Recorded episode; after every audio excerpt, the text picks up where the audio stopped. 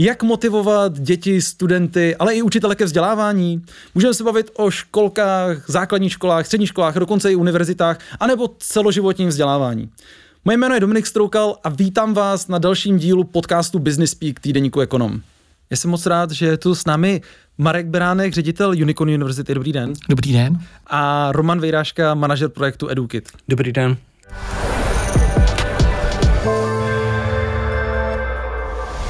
Já se zeptám na úvod na osobní otázku, na kterou rád, na kterou rád přemýšlím. Vzpomínáte v dobrým na svá léta školou povinná? Marko, jestli můžu zůstat, za, začít u vás? Jo, vzpomínám. Ať už v dobrým nebo e, ve špatným, ale určitě jako škola, nebyl jsem ten, který by se jako hnedka těšil do školy, ale uh, vzpomínám to, co mi to dalo, přátelé, znalosti, který jako dotečka využívám. A proč jste, proč jste se netěšil? Vzpomínáte si, že já, já taky moc ne právě. Mě bavilo hrát třeba tenis nebo modelařit a prostě do té školy chodit, no. Jasně. No, to, já jsem to měl dost podobně, bavilo všechno kolem, ale v té škole. Uh, Romane, u vás je to jak? Vy jste vzpomínáte rád? Vzpomínám rád, uh, mám spoustu vzpomínek. Uh, mám pocit, že mě škola začala víc bavit uh, s vyšším stupněm. Jo? Na základce nic moc. Střední jsem si vybral podle svého oboru a to mě bavilo a potom vysoká škola už bylo takový uh, opravdu jako to téma, který mě jako zajímalo, takže to bylo dobré. A samozřejmě spousta negativních vzpomínek, jo, na výuku Němčiny jako nezapomenu a, a některé věci, které jsme se tam tři roky učili a, a výsledek z toho nebyl žádný, a, tak uh, i ty vzpomínky můžou být jako negativní, no, takže. Kdyby, kdyby, kdyby tři roky, vy když řeknete, že na základní školu to už je dneska devět let, je poměrně jako velká část života života člověka. Já se na to ptám hlavně kvůli tomu, že vy oba se pohybujete ve vzdělávání a budeme se bavit dneska i specificky o tom vzdělávání školou povinných dětí. Takže mě, mě zajímá, a já jsem zmínila na začátku, že jste uh, Romanem manažer projektu EduKit. Můžete nám, dá se jednoduše říct, co EduKit je, proč jsme si vás sem pozvali, proč nám to připadá zajímavý? Uh, EduKit je uh řekněme, nástroj na propojení mezi školou a rodinou. A to vlastně byla věc, kterou jsme v roce 2009, když jsme Edukit eh, začínali vytvářet, tak jsme měli tu myšlenku, že je potřeba víc otevřít školu rodině a víc eh, tu černou krabičku, řekněme, otevřít a ukázat vlastně, co se v té škole děje. A mm, už v té době existovaly zahraniční studie o tom, eh, že vtažení rodičů do vzdělávání té výuce obecně pomáhá.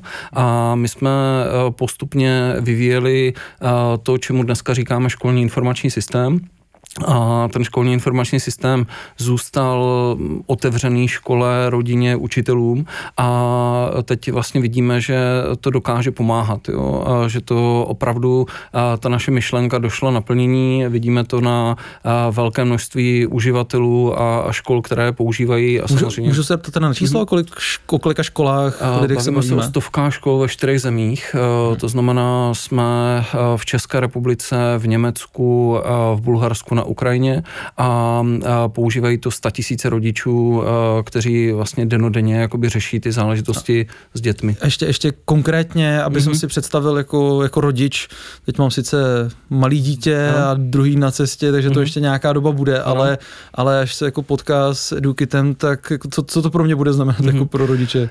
Uh, pro rodiče je to nejsrozumitelnější pod pojmem elektronická žákovská knížka, a kde si člověk představí uh, zprávy, známky a poznámky, ale dneska dokážeme mnohonásobně víc. Máme interní sociální síť pro rodiče, máme vlastně způsob avizování pladeb, těch, těch funkcionalit je tam opravdu hodně. Takže elektronická žákovská knížka je správné vyjádření pro ty rodiče. Mm-hmm. Že já jako učitel na vysoké škole si pod tím představím nějaký ten informační systém, který dneska mají i rodiče pro děti, které jsou na základní střední škole? Uh, pro ty rodiče je to spíš ta elektronická žákovská uh-huh. knížka a pro učitele je to ten školní systém, eh, který jim ulehčuje denodenně práci. To znamená, nemusí vypisovat třídnici, nemusí mhm. vypisovat třídní výkaz, ale všechno řeší právě v tom systému elektronicky a ten pohled e, na EduKit ze strany rodičů je právě ta žákovská knížka. Hm. Díky moc. E, my jsme na začátku zmínili, že tu s námi Marek jako ředitel Unicorn University. A já asi, abych to nenapínal, teďka patříte k sobě, nedávno se, ne, nedávno Edukit spadl do té rodiny projektů, které padají pod, pod Unicorn. Uh, jak to vůbec zapadá do toho konceptu Unicornu jako, jako společnosti nebo Unicorn univerzity jako, jako vysoké školy? A Unicorn, jeho vlastně jedno ze, strategií, eh, ze strategických eh, priorit eh, je vzdělávání. Takže v rámci Unicornu od jeho založení vzdělávání je pro ně klíčové, klíčové rozširování znalostí a postupně vlastně jsme nejdřív začali vzdělávat naše spolupracovníky a potom jsme v roce 2007 vlastně akreditovali vysokou školu, a kde vzděláváme studenty na vysoké škole, IT, business a ať už bakaláře, magistry a také jsme vzdělávali naše externí, naše klienty, Uh, primárně uh, a uh, odborné kurzy. Což je zase IT business, jenom jako pro, uh, pro představu, myslím, že každý unicorn zná. IT business uh, a potom jsme vlastně si řekli, tak uh, to je prima, ale uh, vzdělávání není jenom uh, o že jdete někam se sednout a tam se něco učíte. A tak, jak se vyvíjely technologie, a v podstatě, když jste se ptal, a jak vzpomínáme na tu svoji, jako na své studia, tak když se jako podívám těch několik let zpátky, tak vždycky nejhorší bylo, když byly uh, rodičovské schůzky. Jo? To se člověk bál, jestli jako bude ta večeře nebo nebude. A nedej bože, když jste ještě měl staršího sourozence, tak jako aby to ještě nechtěli aplikovat uh, třeba ty poznámky jako i, i na mě, že jako hele, tam ten a, a jako měl špatný známky, tak dneska večeře není. A Teď ale v podstatě ta, a takže na té schůzce jste se vlastně dozvěděl výsledky toho vašeho dítěte.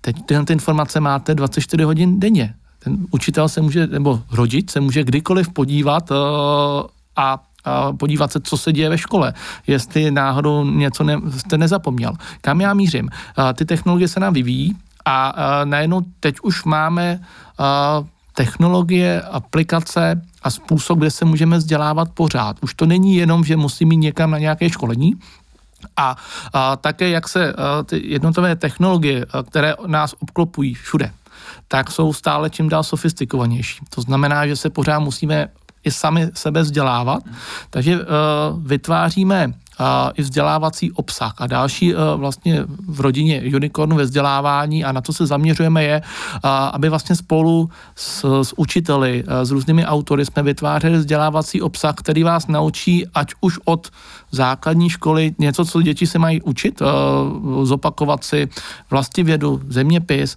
ale přesto, jak se naučit třeba hrát na klavír, až po vysoce odborné kurzy, nebo přesto, jak vychovávat psa, nebo jak se připravit na třeba pilotní zkoušky. A, a to, co uh, pozoruje se mění, je motivace. Protože vlastně předtím, než uh, řekněme, nebyly sociální sítě, tak uh, ta zábava byla, buď jste šel ven, a, a tam jste prostě, jsme byli malí, jsme lítali jako po, po, po městě, a, po, po okolí, a pak nás doma naháněli a potom v televizi nic nedávali, že jo, Netflix nebyl a tak už jste, jako co jste měl dělat, tak jste se teda ještě jako učil.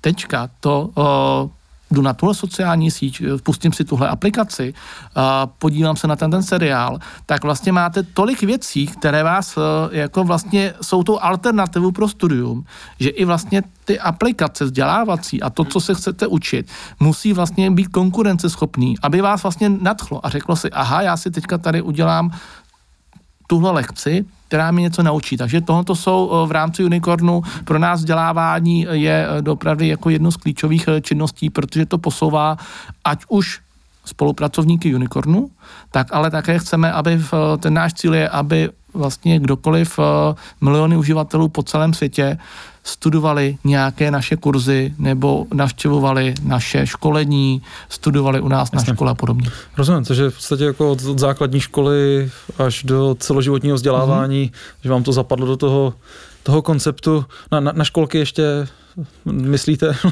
no, to potřeba taky, Přesně tak, tak, tak. Teď jako začínáme na, druhém, na druhé třídě. A, Ale no, jestli můžu doplnit Dominiku, tak jasně. Edukit je i na mateřských školách, to znamená běží mateřské školy na Edukitu, takže rodiče dostávají obrázky dětí, které třeba namalovali ten den ve škole a pokud jsou třeba rodiče rozvedení, tak se tatínek může podívat na obrázky, které namalovalo jeho děcko ve školce.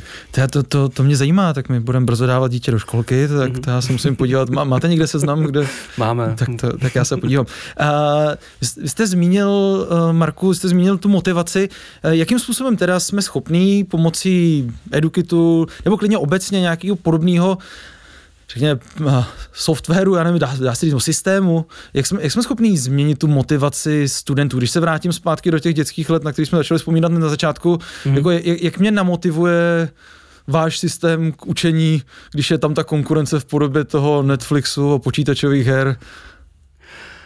Um, ta motivace samozřejmě vychází z pochvaly. Člověk chce být chválen, chce jakoby získávat tu pozitivní zpětnou vazbu a my jsme se setkávali s tím, že samozřejmě učitel je tu hlavní osobou ve výuce, to znamená chválí ty žáky, posouvá je dál, ale těch informací se děje hodně a pokud máme třeba vzdálenou výuku, tak třeba ten učitel nemá takový dosah, nemá možnost třeba s těmi žáky každý den mluvit. A proto jsme přišli s nápadem, že najdeme nějaká kritéria v systému, v čem se třeba žák dokáže zlepšit. A ty pozitivní zlepšení ohodnotíme něčím, čemu říkáme odznaky.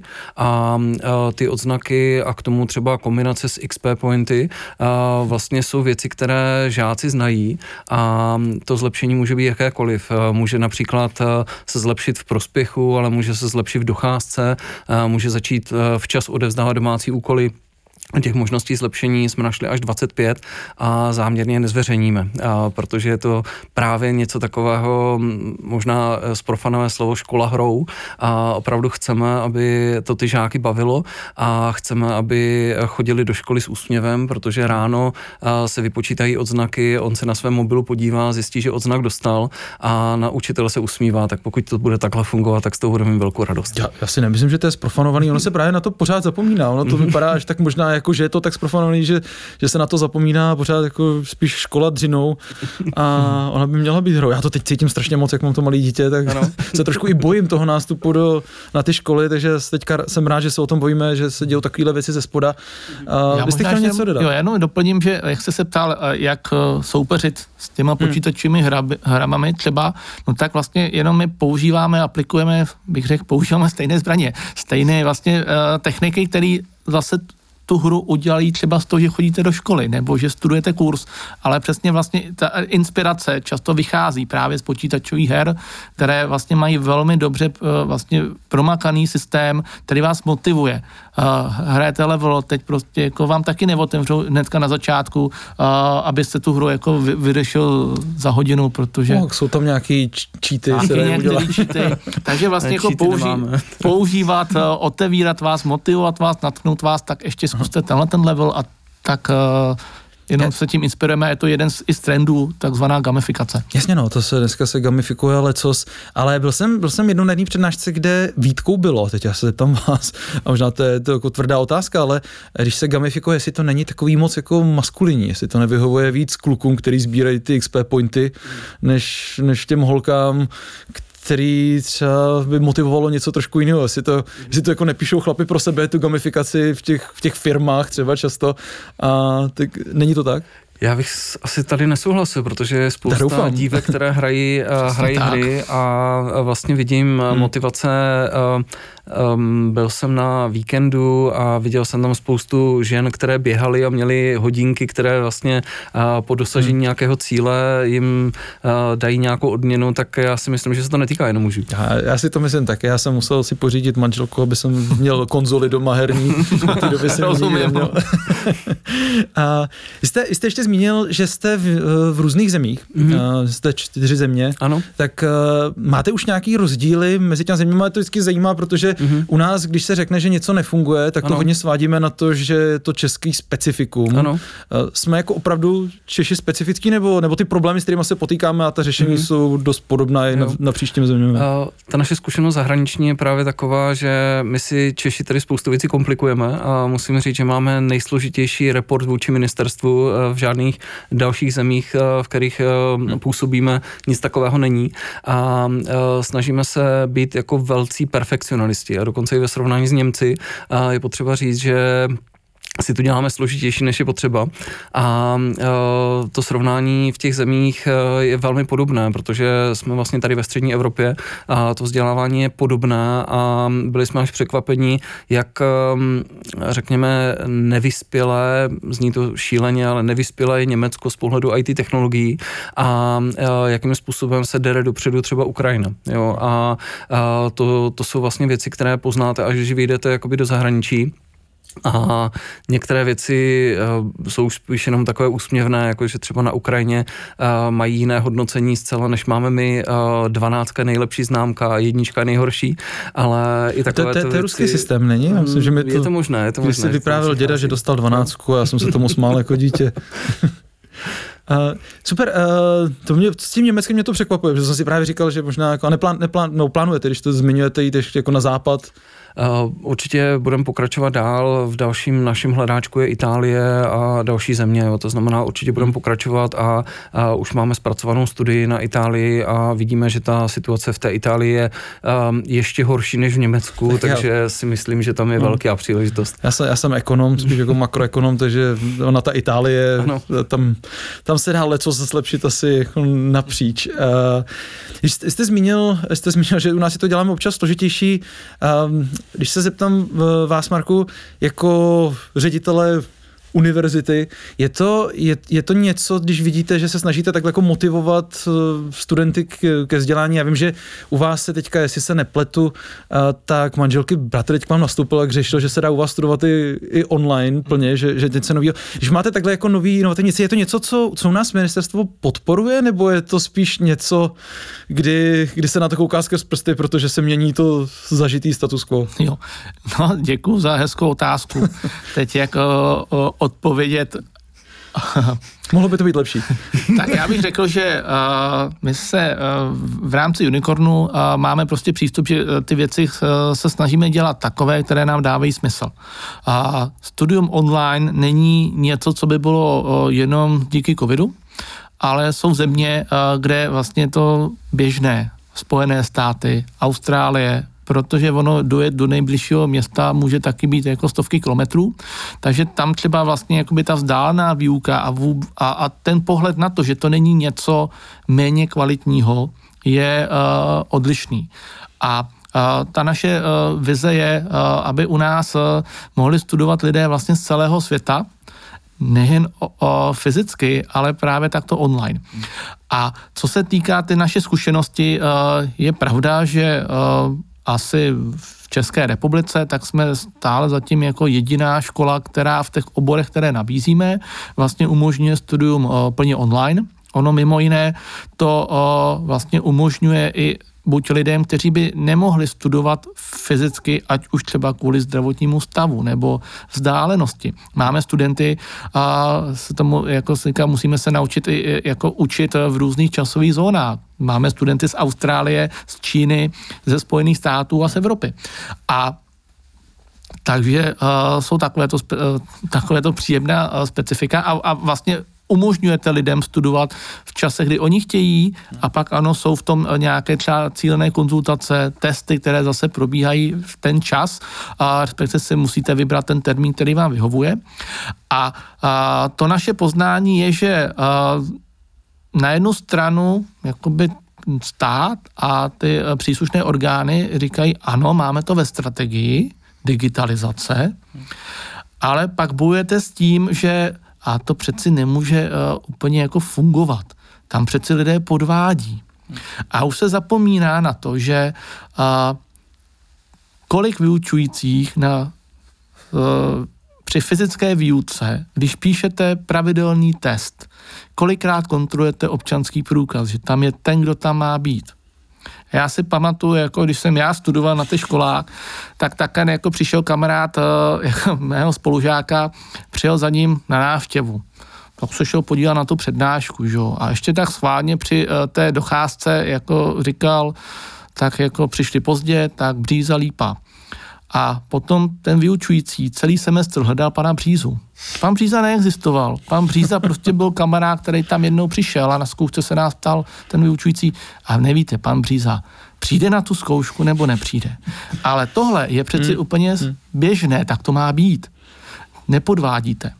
Ale jak je to přes internet, tak ty někteří jako vlastně kdo rozhodují a zejména to je tím, že vlastně neznají, co technologie umožňují. Takže to se o tom sebezdělávání, protože umělá inteligence vám velmi přesně je schopná vlastně monitorovat, co děláte, upozorňovat, že třeba tady někdo chcete podvádět, že zrovna ten, tato osoba není ta osoba, která by tam měla být. Takže já si myslím, že je to hodně o i edukaci, ukázat hmm. těm uh, vlastně lidem a mimo jiné teď třeba uh, budeme připravovat takový seminář pro jak zástupce uh, Národního akreditačního úřadu, pro uh, zástupce soukromých škol, ale některých veřejných škol a jak to teda děláme u nás. Hmm. Ukázat jim, hele, jde to fungovat a pak věřím, že jako se to změní a bude to jedna z dalších alternativ studiů plně online nebo plně online, plně prezenčně nebo kombinovaná forma a každý mu vyhovuje to, co chce a, je, uh, a každé ta, ten přístup má svoje specifika. Uh, když chcete, budete podvádět kdo z nás tady jako si nepsal taháky. Já jsem podváděl víc, než tak. bych dneska zpětně chtěl. Přesně tak, jsem se toho jako víc je to vždycky potom o té nastavení, skalibrování toho hmm. systému. Uh, ne asi vždycky 100% se dá, jako kdo chce, tak si to nějak najde, ale se to o nastavení, že to není o jednom hodnocení. Takže... Já, já, já sám učím na vysoké škole, akorát vím, že to klade větší nároky na to učitele, protože musí vymyslet otázky, u kterých se dá podvádět hůř, než je to ABCD a nikdo se někde všude roz roz, mezi sebou. Takže já mám pocit, že tomu často jako brání sami učitelé, protože to je pro ně náročnější. Jo? Že je, je, dobře, je dobře, že do toho takhle šlapete, že to u vás, že to u vás učitelé chtějí, protože jo, znám, znám svoje některé učitele, kteří by nechtěli, že by měli víc práce. Ono je to někdy jako vtipný v tom, že když jste jako fyzicky, tak bychom jako byli v té třídě, tak uh, prý je rozdíl, když to učíte online a když je to fyzicky. Protože to online, tak se na to někdo může podívat. Tak jsem se jí zaznamenal ten názor, no ale já si nepřeju, aby to bylo nahráváno. Co kdybych tam něco řekl špatně, říkám. No, a je rozdíl, kdyby tam sedělo 10 tisíc lidí na té vaší hodině fyzicky, tak přeci by ta kvalita měla být stejná. Takže jsou to prostě takové jako spíš věci, které se dají velmi rychle vyvrátit, či najít řešení, jak je eliminovat, ale je to spíš jako o změně přemýšlení, mindsetu a Tohle jsem slyšel posune... taky, no. Slyšel jsem to o právnících, kteří měli jako ten argument dobrý, že kdyby řekli něco, za co by je tam hmm. ta banda právníků, co je poslouchá, někdo zažaloval, tak ty měli strach to dávat online, protože by se v tom někdo mohl šťourat, zatímco na té hodině to zní jako vtip. A, a to je ale... to, že tam veme ten student a pustí ten mobil. No jasný, stejně to všichni dělají. Já jim to všem doporučuju, ať mě natáče, ať to poslouchají, kdy chtějí. Já jsem slyšel opačný přístup uh, Marku a to je, že na jedné vysoké škole uh, naopak jeden pan profesor, který je velmi starý, odchází do důchodu, důchodu, a tak teď využíváte možnosti, nahrává svoje přednášky, aby byly zachované pro budoucí generace, takže je to Jasně, právě opačný postup. No. Ten, ten, ten správný, no. Hmm. Já, jsem si, já jsem si vždycky říkal, že to máme postavený trošku naopak, že ti profesoři, ti často na zahraničí nositelé Nobelových cen, který někde učí, tak pořád dokola mluví tu stejnou přednášku, která by hmm. se dala pustit na YouTube, mluví prostě k tisícům lidí a potom na ten seminář si je vezme ten doktorant, který mm, je tam v té malé skupině. Je to takový jako úplně naopak, než by to mělo být, že by si mohli tu přednášku konec konců pustit mm-hmm. a pak jít do menší skupin, když má někdo zájem potkat se s tím jako super profesorem, třeba ty nejlepší studenti. A on už to postupně se to mění, takže jo, jo. já jsem, jsem rád, že vidím nějaký přístup. první vlaštovky. Přesně tak, snažíme se prostě dělat, proč, proč má mít na hodinu, kde jako ty studenti a on ty jako přes všechny školy. Hmm. A hrajou si hry, a koukají na sociální síť a jako fyzicky tam jsou, psychicky jako tam nejsou. Tak eh, to je lepší asi tu přednášku v tomhle v tom ji připravit, vyladit tak, že eh, hmm. prostě tam zazní to, co zaznít má a student ať si to spustí, kdy chce. A potom je ta praktická část a tam zase má smysl využít to, že tam máte toho odborníka, hmm. se kterým můžete ty věci diskutovat a je to hodně o změně mindsetu. No. Hmm. Paráda, vy jste, jste zmínil to, on, tu online výuku, t, EduKit už zažil teďka tak online výuku velkým, uh, vyplatilo se to? Je to, je to nástroj, který pomohl v té situaci, která na nás všechny byla navalená těma lockdownama a pandemí? Ta pandemie byla samozřejmě strašná pro spoustu lidí, spousta lidí to zaplatila životem, nicméně um, uzavřené školy profitovaly z toho, co jsme mnoho let předem vyvíjeli a ty myšlenky, které jsme si říkali, že někdo bude dávat domácí úkoly elektronicky a všichni si tak ťukali na čelo, že proč by to dělali, když to můžou dát dětem na papíře, a tak v době, kdy jsme, nebo kdy se školy uzavřely, tak se zátěž našich serverů zvýšila 30 násobně a my jsme museli dělat různá opatření, přidávat nové servery a ukázalo se, že škola zvládne celou svoji agendu elektronicky. Jo. To znamená domácí úkoly, komunikace s rodičema, platby, a, oficiální zprávy, které vyžadují normálně podpis, tak se dají řešit elektronicky. A my jsme, i když to byla šílená situace, dostávali spoustu zpětné vazby a některá byla prostě velmi jako příjemná, protože ty školy nám říkali, co bychom dělali, kdybychom před dvěma roky na ten edukit nepřešli, jo. A jak my bychom tu školu řídili a vlastně škola mohla okamžitě přejít k tomu, že učitelé byli doma se svými dětmi a učili jiné děti a všechno se jakoby dálo zvládnout jako na dálku. Samozřejmě problémy byly, ale musím říct, že ty školy, které uh, Edukit nebo jiný uh, cloudový systém měli, tak na tom byly rozhodně lépe než ty bez systému. Uh-huh. A měnily se odznáčky vzhledem k tomu, jestli jsou lidi, jestli jsou studenti ve škole nebo uh, jsou mimo školu? Ty odznáčky jsme uvedli až v červnu, až uh-huh. na konci vlastně toho, toho období a bylo to takové zpestření pro studenty na, na konci vlastně, když se otevřely školy, uh, tak jsme jim to chtěli zpestřit a vlastně už byl i prostor na to dát odznáčky, protože předtím jsme řešili výkonnostní věci a jiné, takže, takže ty jsme uh, ty byly až v červnu, takže to, to se úplně s covidem nepotkalo.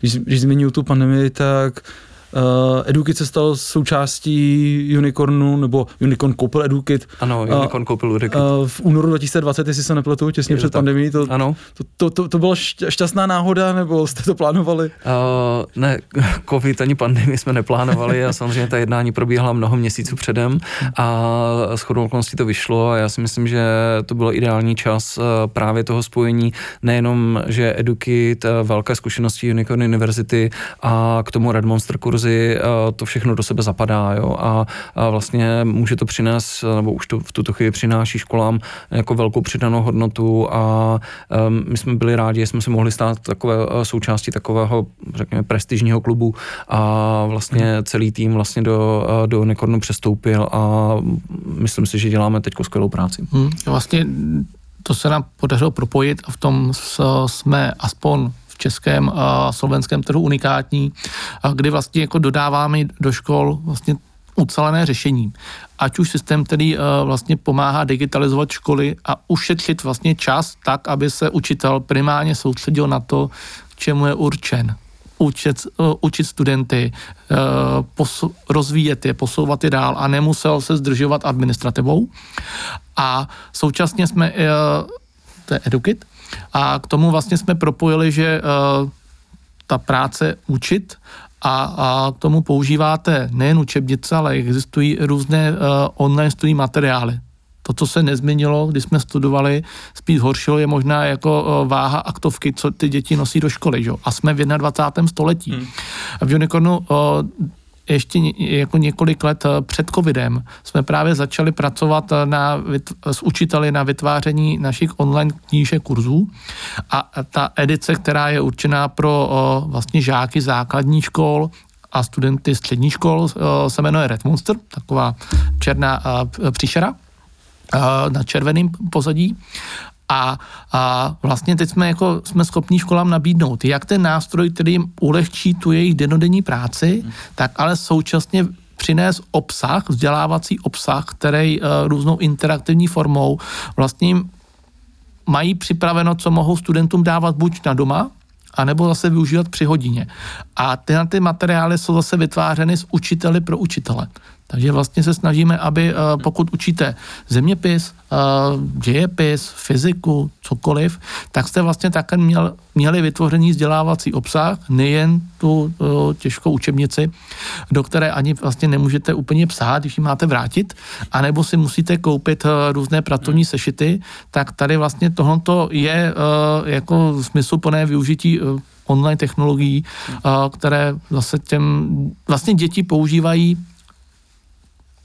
věci, nástroje, které jsou zvyklé používat ve svém volném čase. Tak jenom prostě používejme to, co mají rády, tak aby je i začala škola takhle bavit a prostě se udělali jednu lekci, za to dostali uh, XPčka, dostali nějakou hmm. jako odznáček, podobně jako když si jdou zaběhat a hodinky jim jako zapí, zapípají, jak dneska super. Uh, tak na někoho to funguje, a uh, začne se ještě víc jako běhat. Jsou tací, celý to úplně nefunguje. No. a ještě Marka doplnil jednu věc, ona ta škola se potom těm dětem více přibližuje, jo? protože pokud je škola v mobilu a můžou se učit v mobilu můžou se školou komunikovat z mobilu, a tak to je ta správná forma vlastně. Jo. Dneska, jak ty děti zaujmout, a tak to nejsou papírové učebnice, ale, ale je to právě škola v mobilu a to je hmm. vlastně ta naše snaha. Já, já mám pocit, a vy asi budete mít stejný, že se možná setkáte potom s nějakým vzdorem od starší generace, a už to vidím trošku i na sobě, přestože se pořád považuji za mladýho, ale, ale taky už to takový, my jsme to s těma knížkama zvládli a oni teďka koukají do těch mobilů hmm. a, a i když prostě my víme, že tam třeba studujou, tak prostě si říkáme, že dřív to bylo takový, a protože to dřív bylo takový, tak to muselo být lepší, mm-hmm. že možná už je to jenom takový jako, jako konzervativní setrvačnost, že prostě učebnice musí být, protože jinak se z toho telefonu nic nenaučí. A to se asi blbě rozbíjí, to se musí stát asi samo možná. Ne? Já si myslím, že to bude o výměně generací, mm. jo? Že, to bude, že to bude věc, která je pro eh, dneska mladé děcka jako normální, a že, si, že ten obsah konzumují digitálně a, a teď vlastně se jenom zvyšuje nabídka toho obsahu. Jo? A, a jak říkal správně Marek, musíme soupeřit o jejich pozornost a musíme jim do toho jejich digitálního světa dostat to vzdělávání, protože oni to z těch papírových učebnic nebudou konzumovat. My jsme s kolegou a kolega a vlastně třeba přes 10-15 let se dělá takový soukromý uh, průzkum na jedné z veřejných vysokých škol a a vždycky, když jako uh, studenti musí na zkoušku, tak jim dává takový dotazník. A kolik jakoby času trávíte zábavou, školou, internetem. A došel k tomu, že zhruba tak už asi před eh, třemi lety, čtyřmi lety, se vyrovnal čas strávený jako vlastně zábavou internetem tím, co věnují škole a najednou ten čas, který věnují vysokoškolský studenti škole, se jako je ten minoritní, což je tak trošku zvláštní. A vlastně ta, ten, jak to zmínit, je vlastně v tom dobře, tak ty lidé tráví čas uh, na internetu různými aplikacemi. Tak dejme jim ten vzdělávací obsah. Uh, když se koukají na uh, YouTube, tak proby vedle toho, že se podívají na nějakou jako zajímavou funny věc, taky si nemohli pustit uh, přednášku, která možná taky nějakým zajímavým, nevšemným způsobem jim vysvětlí tu danou látku. Takže pojďme jako používat tyto nástroje, které vlastně pro tu generaci jsou přirozené. Já nejsem zastáncem jako úplně toho, aby vlastně i malí děti vlastně jako zlobí, dej, dejte mu tablet, jo. A tak mělo by to vždycky být vyváženo tou jako technologiema a i jakože život mimo technologie. Aby to nebylo, že uh, vždycky někdy vtipný v těch restauracích, když je tam ta dvojice, oni sedí naproti sobě, koukají do toho telefonu, že? tak to už je jako extrém. A i, te, uh, i těm učitelům ukázat, že naopak pojďme využít, uh, když te, jaké budete mít knížku, jak já zjistím, kolik jste už toho přečet, co umíte, neumíte. Hmm. Koukáte se na tu knížku, tak jsem se na to podíval, Koukal ses na to? Jo, jo, koukal. Ale najednou ty technologie vám umí říci, Jo, vy jste si prošel tam jako ty uh, čtvrtinu knížky, tady jste se zastavil, tady vám to asi moc nešlo a ještě k tomu jste si udělal ten ty kvízy, takže zejména bychom se měli zaměřit na tu oblast, která vám jako nejde nebo naopak jste silní. Tak tohle jsou věci, které vlastně bychom jako, to je oblast, kterým i my se jako tomu věnujeme, aby vlastně jsme uměli i sledovat pokrok a, a vlastně cíleně zaměřit, co vám jde, co vám nejde a, a vlastně ukázat, že to je ta přidaná hodnota tohle to úplně z těch knížek eh, nezjistíte. Hmm. Nebo přijete do školy ve třídě, tak kdo tomu rozumí, jo, všichni jsme jako řekli, že tomu rozumíme, no, ale ve skutečnosti všichni. nikdo nevěděl. Tak to, No, já, eh, když, se, když o takhle mluvíte ze strany studentů, uh, tak to ještě chápu, mám trošku problém ze strany učitelů. Vidím to i sám kolem sebe, že když přišel lockdown, tak někteří, zejména starší, tam jako korelace s věkem je úplně jasná. A najednou prostě mi volali, říkali mi, já se omlouvám Dominiku, ale já prostě bych strašně rád učil, ale já prostě nemám ani třeba tomu tu technologii doma a nevezmete to teď za mě, než se to zase otevře, protože jako jednou bych chtěl, ale teď, se, teď nemám čas se to naučit, protože teda bylo všechno strašně rychle za týden musíme učit všechno dom, z domova. A jestli to není trošku exkluzivní ty používání těch technologií v té výuce, teď je to všechno vypadá strašně hezky, ale třeba i vůči těm starším učitelům, jestli to, to trošku nevyřazuje, přestože by měli co předávat. Si nemyslím, protože znám i, i řadu učitelů a je to nezávislé na věku, jak řekněme mladých lidí, neprogresivních, tak i uh, lidí prostě jako starších, teď se omlouvám jako starý mladý, ale uh, kde byste jako implicitně řekl, tak eh, ten přeci jako mm, bude vlastně. ten odpůrce a naopak jsou to prostě lidé, kteří jako berou tu příležitost, chtějí se něco naučit. Takže spíše to prostě o tom jako přístupu.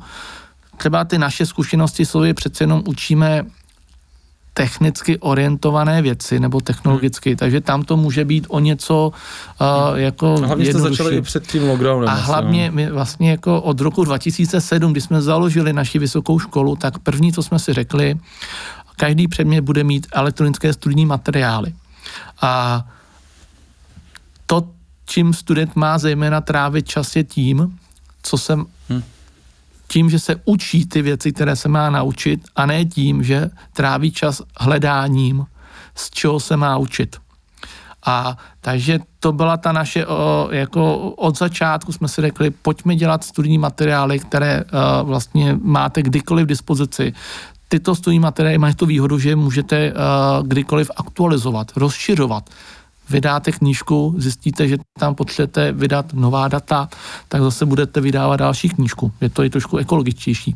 Hmm. A, a tohle to je pro nás byl ten, uh, ten náskok, který uh, se zdá, že máme oproti některým jiným vysokým školám, kde třeba i by chtěli přejít na plně online studium, ale vlastně jako končí na tom, že musíte mít studijní materiály a ty nevytvoříte uh, za let, přes léto. Uh, já, se, já se zeptám na otázku, trošku skočím dopředu, protože čas se, čas se krátí.